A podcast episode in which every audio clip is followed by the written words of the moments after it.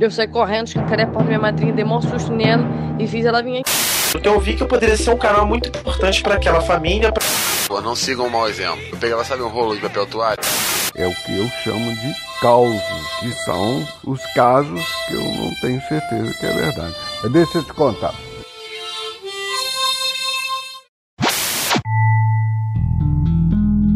Bom dia, boa tarde, boa noite. Você está ouvindo o podcast Casos e Causos. Histórias baseadas em fatos, nem sempre reais. Se você tem algum caso ou causo que deseja compartilhar, entre em contato e me mande um áudio ou um e-mail para o endereço casosecausospodcast@gmail.com. Eu sou o Diogo Braga e hoje você escutará a história de um menino que gostava de brincar com fogo.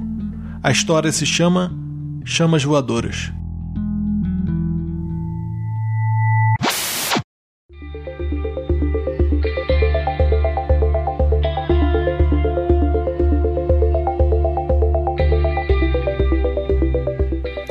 Fogo, tão bonito.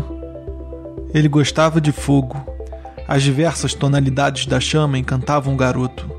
Do azul ao vermelho, ele podia ficar observando por horas. As cores, a dança, a força. Por vezes botava a mão para sentir. Como é que algo tão bonito pode ser tão destrutivo? Ele se indagava constantemente. Como é que funciona? Quando eu era criança, eu era criança assim meio pirotécnica, não sei se vocês eram assim, tá ligado?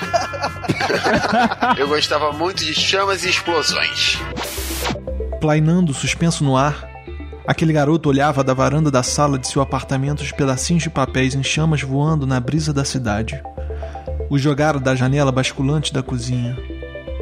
Já era um de seus passatempos prediletos, queimar coisas, Naquele momento soube que tinha achado um sistema interessante. Então o que, eu fazia? Criança, não façam isso, por favor, não sigam um mau exemplo. Eu pegava, sabe, um rolo de papel toalha? Aí eu arrancava uma folhinha daquela assim, papel toalha. eu morava no sétimo andar. Aí eu acendia ela, jogava pela janela da cozinha, corria pra varanda da sala pra ver o papel caindo, pegando fogo. Puta que, Só que quando eu fazia isso, eu fazia várias vezes. Então teve uma vez que eu fui fazer, que eu fiz isso, aconteceu um acidente de leve, de leve. Jogava o papel em chamas, corria para a varanda da sala, se apoiava no guarda-corpo da varanda, esticava a cabeça para fora e apreciava o espetáculo. Como se fosse um estudante de arte no teatro apreciando alguma apresentação conceitual. Chamas voadoras. Ele passava as tardes inteiras fazendo essa brincadeira. Neste dia, ele testou queimar duas folhas de papel toalha e fazer chamas maiores. E quando jogou pelo basculante e viu que o efeito havia dobrado a beleza do espetáculo, naturalmente decidiu queimar três. E assim, queimou quatro, cinco, seis. E percebeu que a partir de três folhas o peso do conjunto ficava maior e a chama caía muito rápido. Desenrolou um rolo inteiro e decidiu fazer uma espécie de paraquedas. Fez a parte de cima convexa no formato de uma concha e amarrou com fios de costura uma bolinha no meio. A teoria era que botando fogo na bolinha, ela ia gerar um ar quente que faria o objeto todo subir por alguns segundos, até que fosse consumido completamente pelas chamas, bem à altura da sua visão. Quando tudo estava pronto, ele botou fogo na bolinha e soltou o paraquedas de papel toalha pelo basculante. Correu para a varanda da sala, chegou ao parapeito e esticou metade do corpo para fora. Sua invenção havia queimado muito rapidamente e caíra no chão como chumbo. Nada de espetáculo. Até que ele sentiu um cheiro de queimado vindo da cozinha. E aí pegou um mega fogo na cortina da cozinha. e aí eu lembro quando eu era criança, eu tentava apagar. O que, que acontece? A cortina fica do lado do tanque, mas não dá, porque eu tava pegando fogo, eu não conseguia pegar a água do tanque. Então eu tinha que ir na pia da cozinha, encher a mãozinha de água, sabe aquela criança com as duas mãozinhas assim cheias de água? E correndo assim com a água caindo e jogando assim no fogo. Ah, bombeiro de baldinho, né? um fogaréu do caralho. Mas aí. Impedido do acesso ao tanque e sabendo do potencial destrutivo do fogo, o garoto primeiro tentou apagá-lo jogando água da pia da cozinha com as próprias mãos. Até que se sentiu ínfimo diante daquele poder. A chama já consumia uma metade da cortina toda e tocava o teto, escurecendo o gesso. E ele ficou hipnotizado por tamanha beleza. Parado e estático, ele observava as chamas no tecido como um enxame de abelhas atacando um invasor desavisado.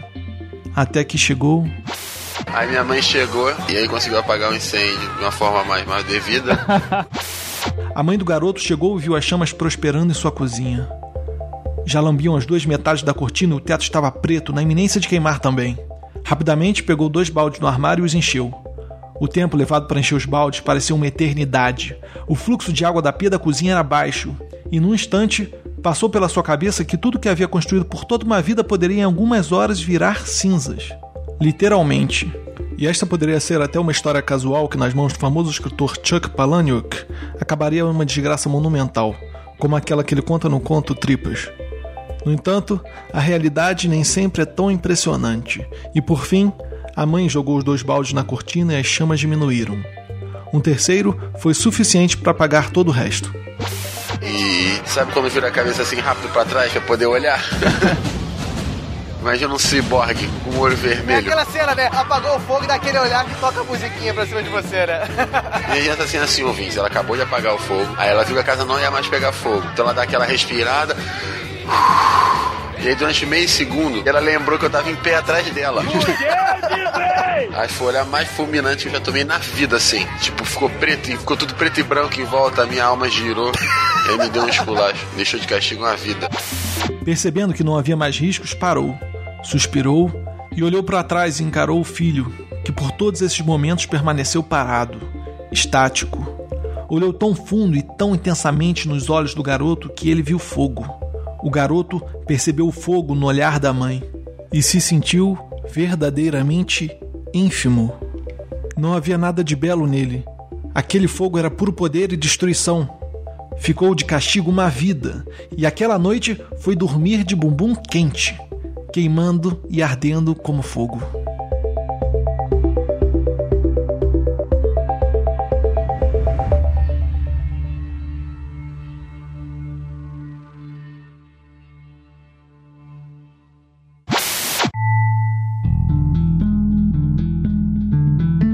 Você ouviu o podcast Casos e Causos, histórias baseadas em fatos nem sempre reais.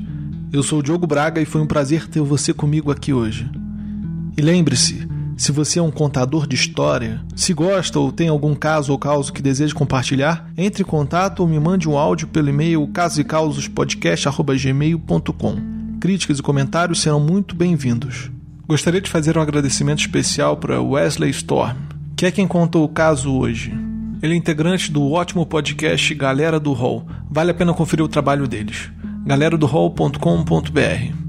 E se você gostou do podcast, por favor, indique o Caso e Caos para os seus amigos.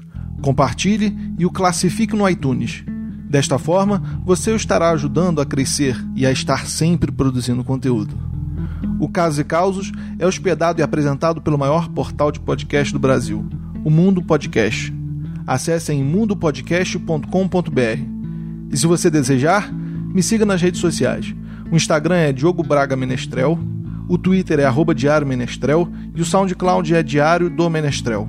No SoundCloud eu possuo o podcast Diário do Menestrel. E lá produzo outro tipo de conteúdo de storytelling áudio. No mais, um apertado abraço e até a próxima.